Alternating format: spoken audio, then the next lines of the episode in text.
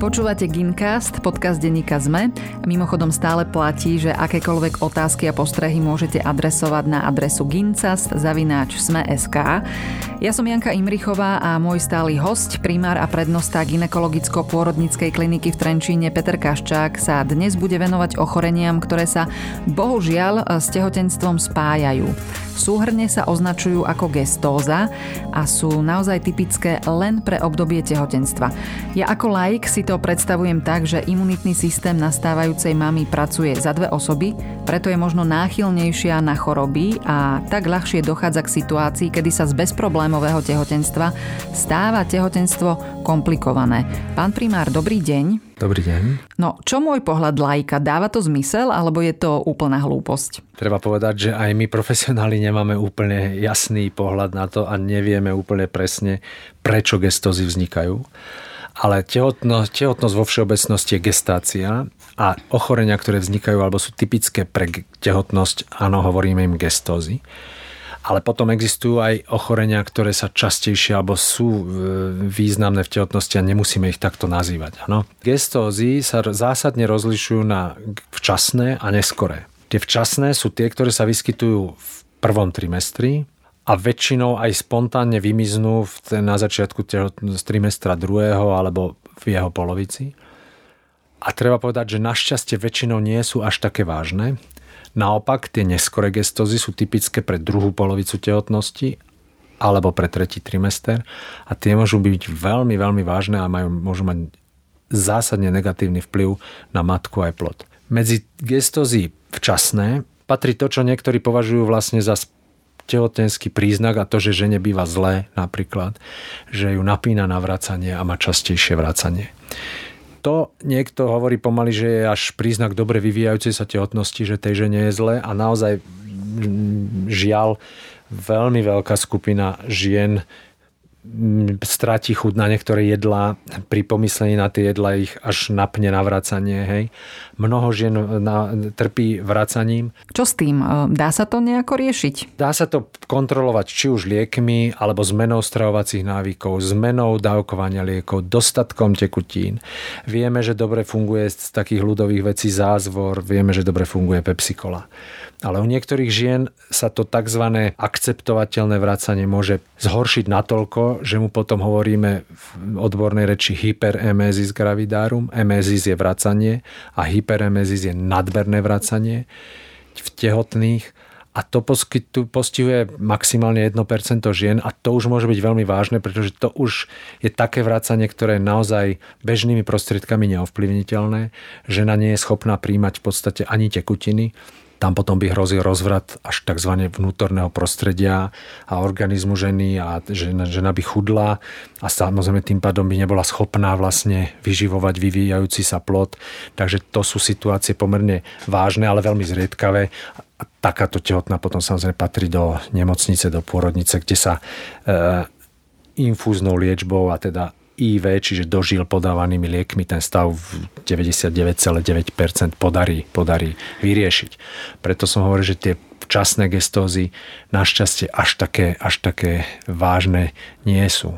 A vie súčasná medicína odhaliť príčinu týchto nevoľností tehotenských? Nevie. Nevie. Hovorím, dokonca sa niekedy to považuje za jav, ktorý uh, sprevádza akoby tehotnosť, veď niekedy, keď neboli tehotenské testy také citlivé, tak sa aj hovoril, že meškala žene menštruácia a plus sa cítila, že je nevoľno a vracia a povedalo sa, že asi je tehotná. Hej. Čiže je to vec, ktorá je, ktorá je relatívne bežná, ale presne určiť príčinu. Teórie je ako na všetko, v medicíne teórie je veľa, ale nejaká jasná, jasná príčina nie je daná. Patria tam aj také atypické niektoré gestózy alebo príznaky, že napríklad ptializmus, to je zvýšené slinenie, naozaj niektoré ženy majú s tým veľký problém. Tiež ich nie je veľa, ktoré s tým majú veľký problém, ale niektoré ženy naozaj týmto, týmito, týmito ochorením trpia. Potom je to také, že majú niektoré ženy chuť na úplne atypické atypické veci a chceli by jesť omietku a tak, ale to, sú, to sa zase skôr hovorí asi v učebniciach, ako sa s tým stretávame reálne, reálne v našej praxi. Sú nejaké faktory, ktoré tieto gestózy ovplyvňujú? Napríklad vek ženy, nejaká dedičnosť, hmotnosť alebo nejaká iná predispozícia? Niektoré predispozície, ako na ktoré gestózy. Na tie včasné väčšinou ani nevieme to, to rozhodnúť. Na neskoré gestózy, kam patrí najmä, kedy si sme tomu hovorili EPH gestóza, to je typický príznak a vlastne zásadný príznak a reprezentant tých neskorých gestóz. Volali sme to ochorenie EPH gestoza a EPH znamenalo edémy, P bolo proteinúria, čiže bielkovina v moči a H je hypertenzia, čiže vysoký tlak. To nebolo moc dobré pomenovanie, hlavne preto, lebo edémy, čiže opuchy v závere tehotnosti alebo v poslednom trimestri môže mať aj inak úplne zdravá žena. Čiže toto kritérium úplne vypadlo z hodnotenia neskorých gestos alebo vôbec podozrenia na nejaký problém. A dnes, keď žena nemá ozaj napríklad iba jednostranný opuch, že náhodná by náhle opuchla jedna končatina, to je rozdiel. Ale keď jej v závere tehotnosti mierne opuchajú nohy a aj ruky, to je príznak podstate, ktorý je bežný a nie je príznakom žiadneho ohrozenia. Čiže potom sa toto pojem úplne, úplne vypustil a dnes už ani, ani nepoužívame ani termín PH gestoza, ani nejako, ale hovoríme tomu ochoreniu preeklampsia a bojíme sa jej preto a kritériom preeklampsie je vysoký tlak spojený s nejakým množstvom bielkoviny alebo nadmerným množstvom bielkoviny v moči. Tým vyjadrením preeklampsia asi dávame najavo to, že je to predzvesť možnej eklampsie, čiže vývoja do stavu, do ktorého by sa neliečená preeklampsia mohla dostať. A eklampsia znamená vystupňovanie tohto ochorenia, keď dojde k takému zvýšeniu krvného tlaku, že žena dostane krče, upada do bezvedomia a je bezprostredne ohrozená na živote ona aj, aj plod v maternici. Čiže eklampsia, krčový stav, ktorý sa trochu podobá na epilepsiu, čiže najčastejšieho, keď vieme, že žena je napríklad epileptička, tak väčšinou je to epilepsia, ale keď tá žena napríklad môže dostať aj prvý epileptický záchvat v tehotnosti samozrejme, tak toto je ochorenie, ktoré sa trochu podobá na tehotnosť, ale my, pokiaľ to nie je známe, že žena trpí epilepsiou, tak samozrejme my v prvom rade musíme myslieť vždy na, na, v tehotnosti na toto ochorenie a eklampsia, že vystupňovaná preeklampsia, krče, tonicko-klonické krče, upadnutie do bezvedomia ohrozujú bezprostredne a okamžite tehotnú na živote a vrátanie plodu. Preto sa my pôrodníci veľmi bojíme tohoto ochorenia. Veľmi sa bojíme stúpania krvného tlaku, preto sa bojíme preeklampsie a preto sa mne tento názov ako keby oveľa viac, nechcem povedať, že páči, ale vyjadruje to, že je to predzvez možného veľmi vážneho problému a, a treba, treba tomu pristúpať vážne. Preto sa aj v každej poradni vlastne meria tlak a vyšetruje moč, aby sme čo najskôr odhalili tehotnú, ktorá, ktorej, u ktorej ten tlak začne stúpať. Môže sa tento problém týkať aj ženy, ktorá má pred tehotenstvom nízky tlak? Môže, áno, úplne bez problémov sa môže dotknúť. Väčšinou je to v tehotnosti tak, že v prvom trimestri zase ostáva tlak relatívne taký ako pred tehotnosťou, v druhom trimestri u väčšiny žien klesne a v treťom trimestri sa znovu vráti buď teda na, to, na, na tú úroveň akoby prvého trimestra alebo predtým a u niektorých žien stupne teda sa vyvinie preeklampsia. Rizikovým faktorom paradoxne tu je prvá tehotnosť, hej, napríklad. Aj žena, ktorá má v prvej tehotnosti preeklamsiu, nemusí ju mať v druhej tehotnosti. Plus vieme urobiť dnes nejaké účinné pomerné, alebo veríme, že zdá sa, že účinné opatrenia, aby sme to riziko ešte ďalej znižovali. A dnes sa e, zase rozvojom niektorých metód e, sa zdá, že budeme vedieť identifikovať skupinu žien, u ktorých sa preklampsia vyvinie. Hej. Ale sú to metódy, ktoré nepatria zatiaľ do štandardného vyšetrovania v pôrodníctve. Je to pomerne náročné vyšetrenie ultrazvukové v prvom trimestri ciev pri maternici a vyšetrenie zase krvných látok, tak ako keď sa vyšetrí napríklad riziko genetických odchýlok, tak vyšetr- kombináciou týchto vyšetrení by sme vedeli identifikovať skupinu žien, ktorá by nemala iné rizikové faktory, napríklad na rozvoj preeklampsie. A otázka vždy zniela, že dobre, ale keby sme aj vedeli, že niektorá tehotná má zvýšené riziko preeklampsie, či vlastne budeme nejako modifikovať starostlivosť, lebo na Slovensku je tá starostlivosť o tehotné rozvinutá veľmi dobre, aj organizačne, aj dostupnosťou vyšetrení, aj množstvom vyšetrení. Žena vidí každý, minimálne raz za mesiac lekára, tlak sa je meria často, ale áno, je odpoveď, že áno, vieme urobiť opatrenie a to, že nasadíme žene acetylosalicylovú kyselinu, čiže aspirín alebo acylpirín v dávke 150 mg denne od 16. týždňa tehotnosti až do 36. a vieme, že znížime riziko, riziko preekl- rozvoja preeklampsie. Takže či už žena, ktorá by podstúpila tieto vyšetrenia sú dnes, zdá sa, že naozaj efektívne, ale ešte nepatria k rutinným vyšetreniam nikde na svete. Čiže buď sa aplikujú u, vo, v, tzv. v štúdiách, čiže u, vo výskumných prácach, alebo u rizikových žien. A časom sa ukáže, či, budú, či ich budeme schopní vlastne použiť u všetkých žien a či to bude reálny, reálnym prínosom. Čiže buď na základe týchto výsledkov, alebo na základe rizikových faktorov. Čiže áno, obezná žena má väčšie riziko, že bude mať vysoký tlak v tehotnosti, aj preeklampsiu. Žena, ktorá mala v prvej tehotnosti hlavne vážnu preeklampsiu, tak takéto ženy určite profitujú z toho, že, by, že budú užívať aspirín, teda acylpirín, ale pozor v dávke 100, 100 alebo 150 mg denne a zníži sa riziko preeklampsie. Viacplodové tehotenstvo ovplyvňuje túto situáciu? Viacplodová tehotná má oveľa väčšie rizika, v podstate žiaľ všetkých tehotenských komplikácií, vrátane väčšieho rizika preeklampsie, predčasného pôrodu, tehotenskej cukrovky, plus potom u viacplodovej tehotnosti nastupujú ďalšie špecifické rizika pre viacplodovú tehotnosť. To je téma veľmi, veľmi ťažká, viacplodová tehotnosť, lebo tam si aj my musíme hlavne uvedomiť, či je to tehotnosť viacplodová e, tzv. dvojvaječná alebo dvojičky, väčšinou hovoríme o dvojčkách, jednovaječné.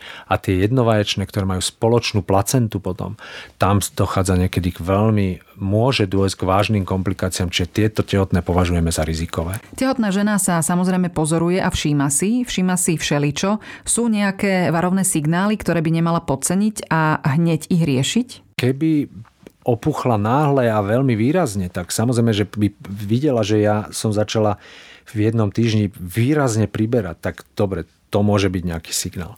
Ale keď sa bavíme o tom tlaku, tak v podstate sa hovorí, že vysoký tlak je tichý zabijak aj mm, populácie teda e, netehotnej e, a hlavne staršej, čiže vysoký tlak nemá dlho žiadne príznaky, takže tehotná nebude cítiť veľmi, že mi začína stúpať tlak žiaľ, aj mnohokrát sa to stane, že k tomu vzostupu tlaku dojde pomerne rýchlo, áno, že na jednej poradni je všetko v poriadku a zrazu týždeň je doma a potom začne boleť hlava alebo mať nejaký problém a, ten, a niekedy to ide k rýchlemu nástupu.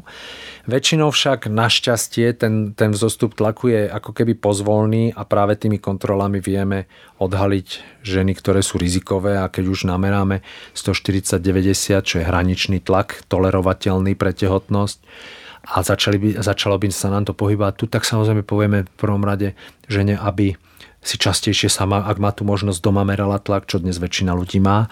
A pokiaľ by dochádzalo k ďalšiemu vzostupu, tak aby prišla do nemocnice a aby sme začali riešiť opatrenia, ktoré, ktoré môžu ten stav zmeniť. Treba ale povedať, že liečbou preeklampsie jedinou akoby liečbou reálnou je ukončiť tehotnosť. Hej? Takže veľmi ľahko sa nám to robí, keď je žena v 39. týždni alebo 40. alebo 38 tam vlastne, keď máme podozrenie na preeklamsiu alebo ju potvrdíme nameraním vysokých hodnot tlaku a tou proteínúriou, čiže bielkovinou, zvýšeným množstvom bielkoviny v moči, tak nečakáme a tehotnosť sa, sa ukončuje. Samozrejme, čím skôr vzniká preeklampsia, čím v nižšom týždni, tak tým je to nebezpečnejšie, lebo to rozhodovanie alebo pôrod ešte často neprichádza do úvahy bez nejakého rizika pre vyvíjajúci sa plod, ktorý keď sa narodí predčasne. Takže tam už potom samozrejme závisí, aké hodnoty tlaku sú. Nasadzujú sa lieky na zníženie krvného tlaku. Tehotná je sledovaná intenzívne v nemocnici, žena, ktorá má preeklamsiu. Každá, každá žena, ktorá má podozrenie alebo už diagnostiku? Žena, ktorá má, dnes vieme to, to podozrenie vyvrátiť veľmi rýchlo. Áno, vieme veľmi rýchlo potvrdiť alebo vyvrátiť, že žena má preeklamsiu. Takže pokiaľ nameráme hraničné hodnoty tlaku a vidíme, že žena spolupracuje, e, je, je vie, o čom sa bavíme, má možnosť si kontrolovať tlak a bude mať negatívny moč a je tlak len na hrane nemu, a plod sa vyvíja normálne, nemusí byť hneď v nemocnici. Ale ako náhle potvrdíme preeklamsiu, tá situácia je naozaj môže byť veľmi nebezpečná, môže sa pomerne rýchlo z, e, e, e, stať vážnou, takže tehotná s preeklamsiou patrí do nemocnice. Treba prešetriť jej celkový zdravotný stav, treba vyšetriť laboratórium, treba vyšetriť pečeňové funkcie, treba vyšetriť obličky ženy a plus treba vyšetrovať a sledovať plod. Hlavne my tomu hovoríme, že funkciu fetoplacentárnej jednotky, čiže ako funguje placenta, či plod nie je ohrozený preeklamsiou. Lebo zase nevieme presne, prečo preeklampsia vzniká, ale zdá sa, že je to choroba, akoby zakladá sa tá choroba už na začiatku tehotnosti, preto sa zdá, že budeme ju vedieť predvídať na začiatku tehotnosti a že je to ako keby ochorenie ľudovo povedané tých jemnučkých ciev a, a endotelu to je výstelka ciev, tak ako sme sa začali na začiatku dnešnej debaty rozprávať. Imunita, autoimunita, nedostatočné vyvinutie placenty a všetky tieto veci majú, majú na to vplyv. Príliš, príliš zložité a aj tak nie jednoznačne vysvetliteľné, ale, ale mm, vplyv na tehotnosť je proste zásadný a, a musíme... Vy ste hovorili, že teda keď už je žena v závere eh, tehotnosti tak, a má preeklampsiu, urýchluje sa pôrod, vlastne žena ide porodiť, ale čo teda v prípade, že je napríklad v druhom trimestri e, gravidity a treba ukončiť tú, tú, tú tehotnosť, žena na to musí dať súhlas, alebo lekár jednoducho zavelí, že sa musí ukončiť tá tehotnosť, lebo je ohrozený život ženy? No našťastie preeklampsia väčšinou pred e, nejakým, to čo som hovoril, preeklampsia je typické ochorenie tretieho trimestra. Áno, pred 20. týždňom v podstate, keď má žena vysoký tlak mm-hmm. pred 20. týždňom, mm-hmm. tak mu ani nehovoríme preeklampsia, ale to skôr chronická hypertenzia, neliečená, len odhalená v tehotnosti. Čiže tam sa snažíme samozrejme v prvom rade nastaviť spolupráci s internistami liečbu vysokého tlaku, lebo vysoký tlak aj v tehotnosti sa dá liečiť. Aj keď bude mať žena preeklamsiu a nebude mať napríklad tie hodnoty odpadu bielkovín v moči extrémne vysoké a nebude tlak extrémne vysoký, tak my v prvom rade sa snažíme tehotnú liečiť. Hej? Pokiaľ není už naozaj v termíne. V termíne je rozumnejšie porodiť, ale, ale pokiaľ nie je v termíne, tak v prvom rade sa snažíme tehotnú liečiť, čiže dostane lieky na znižovanie krvného tlaku, môže dostať kombináciu tých liekov na znižovanie tlaku. Nesmieme ten tlak zase znížiť extrémne veľa, áno, e, a hlavne veľmi prúdko, lebo by sme zase mohli ohroziť výživu plodu, ale v podstate vždy sa snažíme tehotnú liečiť. Pokiaľ sa zdá, že, to nedoká, že tá liečba tehotná nedobre reaguje na liečbu a napriek adekvátnej a kvalitnej liečbe nedochádza k poklesu tlaku, alebo len miernemu a vidíme, že dieťatko je malé a že budeme musieť naozaj pred, skôr pristúpiť k pôrodu, tak súčasťou liečby je, je tzv. indukcia plúcnej zrelosti, čiže začneme liečiť plod, alebo liečiť, začneme dávať tehotnej inekcie na skoršie dozrenie, dozretie plúcok plodu. To je taký pojem, ktorý tie tehotné akoby poteší, že dostanem lieky a dozrejú plúcka. Oni samozrejme nedozrejú úplne nenahradí, nenahradia tie inekcie vnútromaternicový vývoj do prípadného termínu pôrodu, ale vieme, že tie ženy, ktoré predčasne porodia a, ich, a dostali tú kúru, to sa pozostáva z dvoch alebo štyroch inekcií, záleží, aký preparát sa použije, tak tie, kde sa to stihne podať, tak ich deti v rovnakom týždni sa majú lepšie ako tie, kde nemáte čas mm. alebo priestor na to, aby tá, tá kúra podaná bola. Hej? Čiže ono to len zlepší trochu ten stav plodu a zlepší šance na jeho poporodnú adaptáciu. Vysoký tlak je nebezpečný tak všeobecne, nielen v tehotenstve, ale čo to znamená pre tehotnú alebo pre ten plod, keď je bielkovina v moči? Čo sa tam deje? Čo nie je v poriadku? Bielkovina v moči len signalizuje e, funkciu obličky a že tá oblička akoby prepúšťa cez sa volá glomerulálna filtrácia cez ten filter, kde, nás, kde sa zbavujeme tých odpadových látok, ktoré normálne idú do moču. Vždy sa tam dostáva aj nejaké množstvo bielkovín, malé, a keď, keď ten filter nedobre funguje, tak sa tam začne dostávať tých bielkovín viac a je to spôsobené práve aj tým stúpaním tlaku, čiže pod väčším tlakom tam akoby pretlačíte bielkovín viac. To je veľmi zjednodušene povedané, lebo príčin bielkoviny v moči môže byť aj ďalšie celé množstvo je to, sú to aj chronické ochorenia, ktoré patria do oblasti nefrológie, čiže riešajú lekári, ktorí sa zaoberajú práve ochoreniami obličiek, čiže bielkovinu v moči vo zvýšenom množstve môže mať aj e, tehotná alebo človek, ktorý má choré obličky primárne hej, a môže mať normálny tlak. Takže keď sú atypické hodnoty, konzultujeme nefrológov.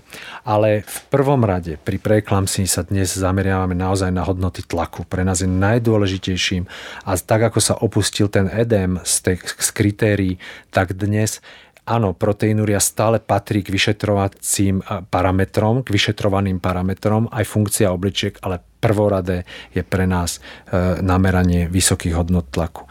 V širokom spektre tohoto, tohoto akoby preeklampsie niekto tam to ochorenie neza, nezahrňa, patrí aj tzv. HELP syndrom. To, to je ochorenie málo známe medzi, medzi v laickej populácii niekto ho považuje za vystupňovanú preeklamsiu, niekto tvrdí, že je to samostatné ochorenie, ale etiopatogenéza sa zdá, že je veľmi podobná. A zase help je také, sa to každý pozná, že help je pomoc a tam naozaj to je v podstate, tam treba okamžitú pomoc tej tehotnej. Je to skratka, ktorá je zase spojená s hej, je hemolíza, začne sa ako keby laicky povedané rozpušťať krv vnútri v krvnom riečisku, stúpajú pečeňové e, enzymy, čiže hodnoty pečeňových testov a, pr- a začnú klesať krvné doštičky. A väčšina tých žien má aj vysoký tlak. Nie všetky, ale väčšina žien má vysoký tlak. To je z nášho pohľadu porodníkov ešte nebezpečnejšia forma preeklampsie, a tam naozaj proste to, čo ste sa pýtali, že či e, pôrodník v úvodzovkách nutí ženu ku končeniu tehotnosti. Toto, je, toto sú stavy, HELP syndrom ťažký, on má 3 stupne, hej, samozrejme zase záleží, aké tie hodnoty parametrov sú, ale keď sa vyvinie HELP syndrom ťažkého stupňa, tak tam, ne, tam naozaj nemôžeme hľadiť na štádium tehotnosti, lebo tam je žena ohrozená bezprostredne na živote. Ak som to pochopila správne, tak po preeklampsii a HELP syndróme ešte nasleduje ďalší stupeň týchto ochorení a to je eklampsia. Preeklampsia, e, HELP syndrom by e, tým poklesom krvných doštičiek a ťažkému rozvratu pečoňových funkcií došlo k odumretiu vnútromacenicovému odumretiu plodu a tehotná by bola ohrozená bezprostredne krvácaním mm-hmm. a trošku, trošku ten mechanizmus by bol akoby iný. HELP syndrom preto považujeme za akoby samostatnú jednotku, kde ale aj ja už som sa stretol s tehotnou v 22. týždni a 23. týždni, ktorá mala ťažký HELP syndrom a kde sa nedalo zachrániť plod a museli sme zachraňovať ženu. S eklampsiou v takomto nízkom týždni napríklad ja som sa za celú svoju kariéru nestretol, to je to, čo som hovoril, že väčšinou sa tieto, mhm. táto, toto ochorenie dotýka až neskorších týždňov. Paradoxne môže vzniknúť aj po pôrode, aj HELP syndrom, hej, v niektorých, ne, alebo v časnom 6. nedeli, iba krátko po pôrode.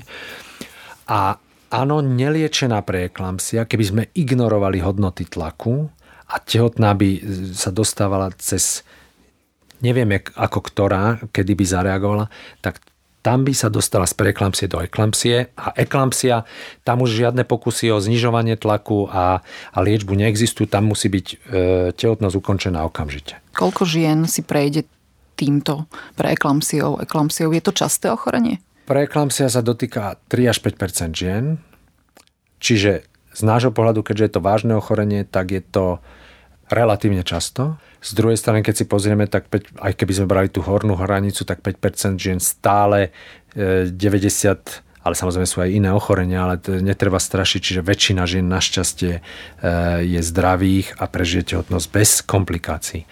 3 až 5 žien. A eklampsia dnes tým, ako je rozvinutá starostlivosť, že aj tehotné naozaj chodia do poradní hej, a neignorujú prenatálne poradne, tak eklamptických, e, to sa volá eklamptický záchvat, s ním sa stretávame veľmi zriedkavo.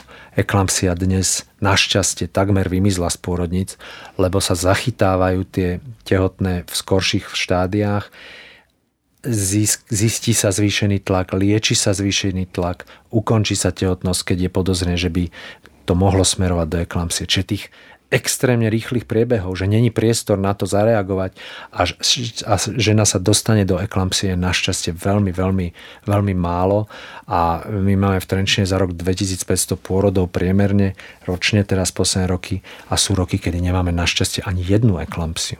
Hej? Takže preeklampsia je relatívne, relatívne častá a robíme všetko preto, aby sme sa s eklampsiou nestretli. Mhm, vy už ste to spomínali, ale poďme ešte na záver e, možno raz toto zrekapitulovať. Ak sa žena pri jednej svojej tehotnosti s preeklampsiou stretne, neznamená to, že ňou bude trpieť pri ďalších pôrodoch? Neznamená. Naopak, e, áno, ostáva v riziku, čiže to, čo som povedal, že my v dnešného pohľadu by sme mali odporučiť preventívnu liečbu, aby sme znížili riziko preeklampsie v ďalšej tehotnosti, ale najčastejší výskyt preeklampsie je u prvýkrát tehotných žien. A dokáže toto mama e, predať, e, akože posunúť na svoju dceru? Je to, že dedičné, že keď moja mama napríklad mala s týmto problém, bude mať aj ja alebo moja dcera? Genetika je dnes tak e, sofistikovaný odbor medicíny, že som presvedčený, že sa nájde v budúcnosti gen, ktorý za to môže byť spolu zodpovedný. Čiže určite nejaký vplyv bude, ale neplatí, že by bola preklampsia typická pre e, iba nejaké rodiny a keď by som vedela, že v našej rodine sa toto nevyskytuje, tak môžem byť úplne v kľude a že nie som ohrozená preeklamsiou. Lebo okrem e, ženy a jej samotnej genetiky záleží aj s akým sa stretne mužom. Hej? Čiže e, to, keď sme si povedali, že tehotná odtehotnie prvýkrát a má napríklad preeklamsiu a hovorili sme, že alebo nemala v prvej tehotnosti preeklamsiu a majú v druhej tehotnosti, to je pomerne netypické, pokiaľ není veľmi napríklad, že by bola po 40 áno, lebo s vekom primárne stúpa riziko vysokého tlaku, čiže s vekom rastie aj riziko preeklampsie a keby mala prvé dieťa ako 25-ročná a druhé 40-ročná, tak v tej druhej tehotnosti má väčšie riziko, že bude mať preeklampsiu. Ale bavíme sa o 25-27 ročnej žene, v prvej tehotnosti nemala preeklampsiu a v druhej má a často sa opýtame, či nemá iného partnera a často povie, že áno. Hej, čiže sme závisí, že tá genetická informácia od partnera je akoby nová, čiže je to nový, nové spojenie autoimunity, genetiky, takže nebude to len vplyv z ženy, ale aj teda jej partnera a vyvíjajúceho sa, vyvíjajúceho sa plodu. Keď žena ukončí svoje tehotenstvo, ideálne spontánnym pôrodom, e, tieto ochorenia zmiznú? Tak ako s tehotenskou cukrovkou je vo väčšine prípadov, ako som povedal, liečením preeklampsie a vysokého tlaku v tehotnosti je pôrod. A vo väčšine prípadov e, po pôrode ešte užíva žena napríklad týždeň lieky na tlak a postupne ich znižujeme a vysadíme ale tak ako pri tej tehotenskej cukrovke si musí dať už tehotná alebo tá žena ďalej pozor na to, aby a ostane vo vyššom riziku cukrovky vo vyššom veku, tak vieme, že aj ženy, ktoré mali preeklampsiu, ostávajú vo vyššom riziku napríklad vysokého tlaku do budúcna. Čiže by, všetci by sme mali chodiť na preventívne vyšetrenia svojim lekárom obvodným, raz za čas si vyšetriť nejaký krvný obraz, nejaké parametre biochemické raz za čas si zmerať tlak. Veľa ľudí to zanedbáva, ale tehotná alebo žena, ktorá ako tehotná mala preeklampsiu, by sa tomu mala naozaj zodpovedne venovať, lebo ona bude mať potom po pôrode väčšinou sa tlak upraví. Ale v, budu, v neskoršom živote má reálne, vieme, že má väčšie riziko vývoja hypertenzie, čiže vysokého tlaku. A je to napríklad upozornenie aj pre jej pre ňu, pre jej obvodného lekára, internistu, že by si mala dať väčší pozor na životný štýl a faktory, ktoré vieme, že vedú napríklad zvýšenému riziku hypertenzie.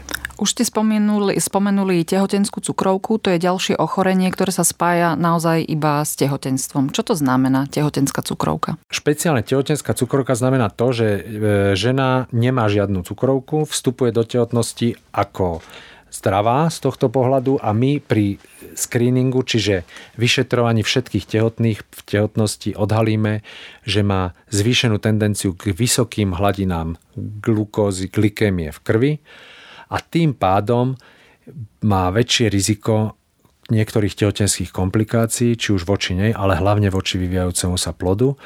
A preto e, majú všetky, všetky tehotné tieto, tento screening podstupujú a keď odhalíme tehotenské, že sa u ženy jedná o e, tzv. gestačný diabetes alebo tehotenskú cukrovku, tak je odporúčená samozrejme sledovanie u diabetologa, niektoré režimové opatrenia, dietné opatrenia, ktoré ak nevedú k normálnym hladinám glykémie, tak nastupuje aj liečba inzulínom.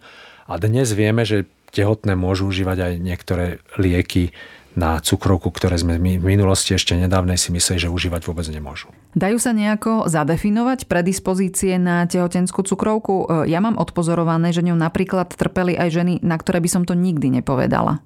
Vieme, že obeznejšie ženy majú väčšie riziko tehotenskej cukrovky, staršie ženy majú väčšie riziko tehotenskej cukrovky, ale áno, v individuálnych prípadoch to vôbec nemôže, ne, neplatí, preto nemôžeme urobiť napríklad ten screening tzv. výberový, že by sme vybrali len nejaké skupiny tých žien, ktoré sú na to náchylnejšie.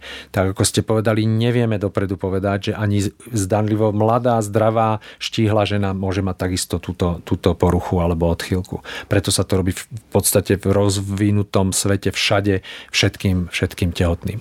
Je pravda, že vo svete, keď žena otehotne relatívne skoro po napríklad prvej tehotnosti alebo druhej, kde bola negatívna z tohto hľadiska a nebude mať rizikové faktory, už sa to nerobí vždy vo všetkých tehotnostiach, ale u nás sa to robí v zásade v každej tehotnej, v každej tehotnosti kedy sa nasadzuje liečba inzulínom, lebo niekedy stačí di- dieta a niekedy už si žena musí píchať ten inzulín. Je tam nejaká že hranica tej výšky cukru? Áno, ale to patrí plne do kompetencie diabetologa a samozrejme záleží aj ako je disciplinovaná tá žena, či dodržiava e, dietu, ale pokiaľ my odhalíme, screening robí ginekolog, ale pokiaľ sú tie hodnoty, a to je tiež zaujímavé, ako sa vyvíjajú tie názory na to, aké sú hodnoty, dnes sme pomerne prísni, sme prísnejší, ako sme boli v minulosti, preto sa jednak našim životným štýlom sa zdá, že stúpa percento žien, ktoré majú tehotenskú cukrovku, ale sme sprísnili aj kritéria na to, hej, na tie hodnoty. A keď ginekolog odhalí, že žena v ktorejkoľvek tej proste hodnote má odchylku, tak musí poslať e, tehotnú diabetologovi a liečbu a režimové opatrenia v podstate riadi diabetolog. A aj rozhodnutie o tom, či bude žena užívať inzulín, patrí plne do jeho kompetencie. Treba tu povedať, e, že existuje dnes veľká skupina žien a žiaľ na vzostupe je aj cukrovka prvého typu, takzvaná, čiže e, predtehotenská cukrovka, hej, cukrovka sa rozdieluje na dva základné typy. Jeden je tzv. závislý na inzulíne, tým trpia aj mladí ľudia často a druhý je ten, ktorý, keď sa e, cukrovka druhého typu lieči liekmi a, a dietou a to majú väčšinou starší ľudia. Stúpajú nám obidva typy cukroviek, nie, alebo všetky tri, nie len tehotenská, ale aj ženy, ktoré majú cukrovku druhého typu už ako keď vstupujú do tehotnosti.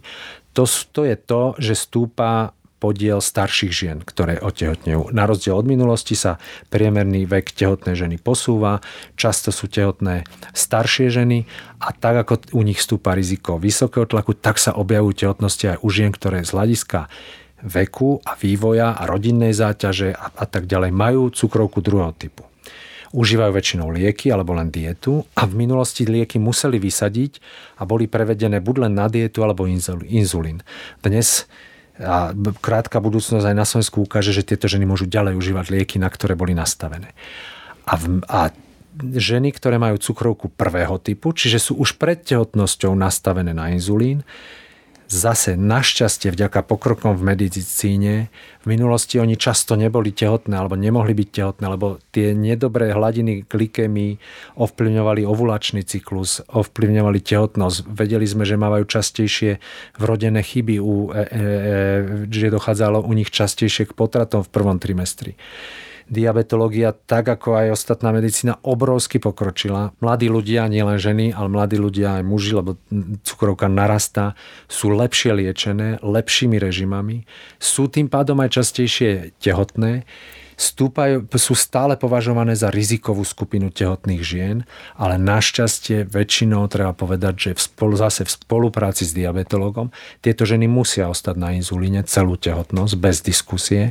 Samozrejme sa tej hladiny e, inzulínu musia korigovať, pretože na metabolizmus ženy je tehotnosť obrovská záťaž, takže pre diabetologov je to pomerne veľká výzva ale aj pre tú ženu spolupracujúcu, aby ustrážili tzv. jej stravu a hodnoty glykémii, lebo tie dobré hodnoty glykemy vedia zaručiť alebo vedia r- veľmi radikálne zvýšiť šancu, že žena bude mať úspešné tehotenstvo a porodí. Na rozdiel od minulosti, keď diabetičky rodili veľmi veľké deti, keď boli veľmi ohrozené tehotenskými komplikáciami. Stále to nemôžeme zľahčovať, ale naozaj u dobre nastavených diabetičiek sa dnes darí tehotnosť pomerne, pomerne dobre eh, pri dobrom monitorovaní doviesť do do termínu a majú často v zásade zdravé deti. Ja by som sa ešte veľmi rýchlo otázkou vrátila k tým ženám, ktoré trpia iba tehotenskou cukrovkou. Pokiaľ nie sú disciplinované, ohrozujú seba alebo plod, alebo aj aj keď majú len tehotenskú cukrovku, málo kedy, pokiaľ naozaj tam neodhalíme ženu, ktorá mala už cukrovku pred tehotnosťou, len o tom nevedela a bude mať tie hodnoty extrémne vysoké, ale budeme sa pohybovať naozaj pri mierne zvýšených hodnotách glykemii, tak tieto ženy väčšinou seba neohrozia, to by sme klamali, ale budú mať väčši... A našťastie väčšinou, zále... ono záleží, aby som to nezľahčoval, môžu ohroziť plod, ale ohrozia ho väčšinou tým, že bude veľmi veľký. Hej? A potom sa môže ťažko a komplikovane rodiť a môže mať niektoré špecifické napríklad problémy pri samotnom pôrode. A niekedy sa to nemusí dobre odhadnúť, hej, lebo by sme mohli povedať, dobre, keď je dieťa veľké, môže sa narodiť cisárským rezom, ale takáto jednoduchá e, pôrodníctvo, medicína a biológia nie sú. Takže Eh, ale to je veľmi zjednodušene povedané. Pretože nikto nevie dopredu povedať, aký vývoj a ako, ako by tie glykemie stúpali u každej konkrétnej ženy.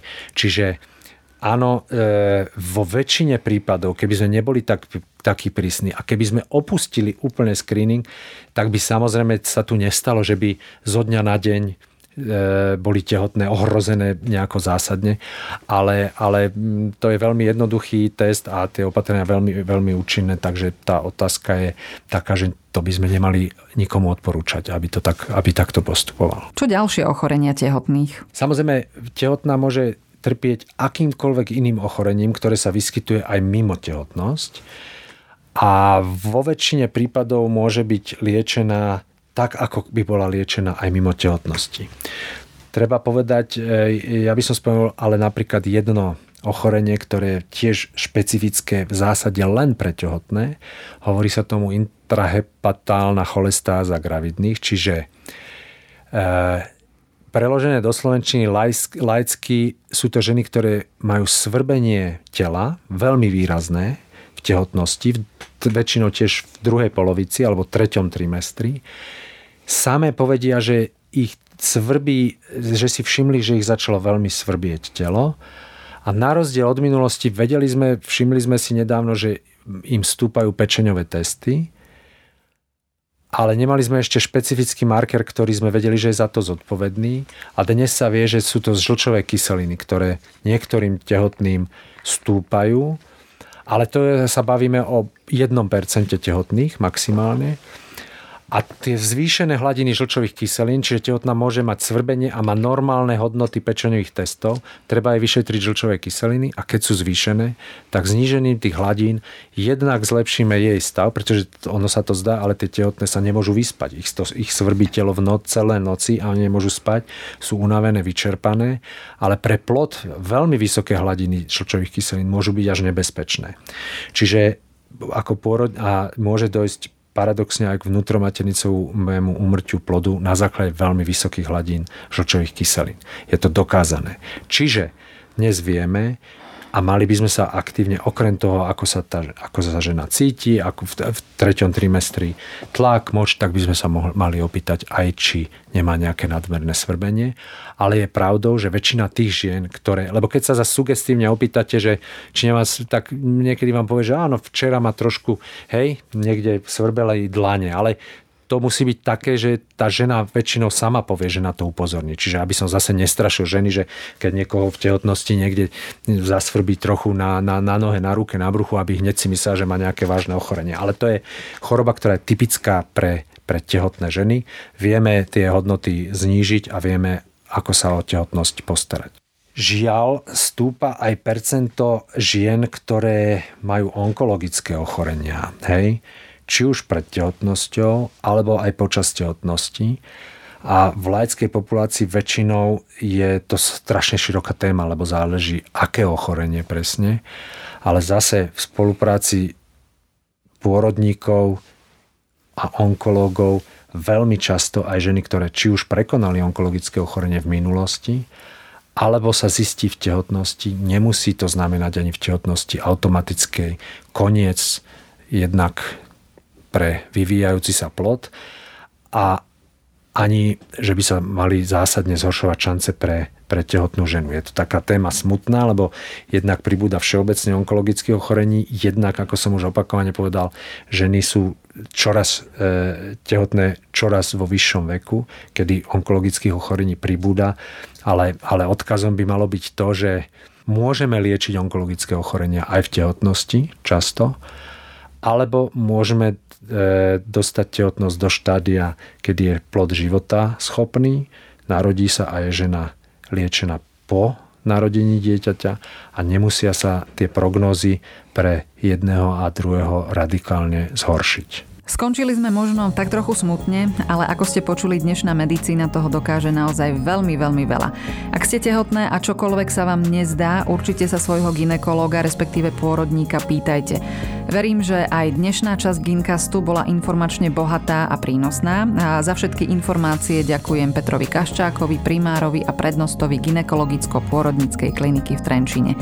Gincast, teda podcast denníka ZME, vychádza v útorok a ak si nechcete nechať už nasledujúci diel, začnite nás odoberať vo vašej obľúbenej podcastovej aplikácii. Ak sa vám Gincast páčil, môžete ho ohodnotiť a pomôcť dostať ho k čo najširšiemu publiku. Tiež nám môžete napísať svoje postrehy a komentáre a to na adresu gincast.sme.sk. Ja som Janka Imrichová a budem rada, ak vás zaujmú aj ďalšie časti tohto podcastu. Na budúci týždeň sa budeme venovať priebehu pôrodu.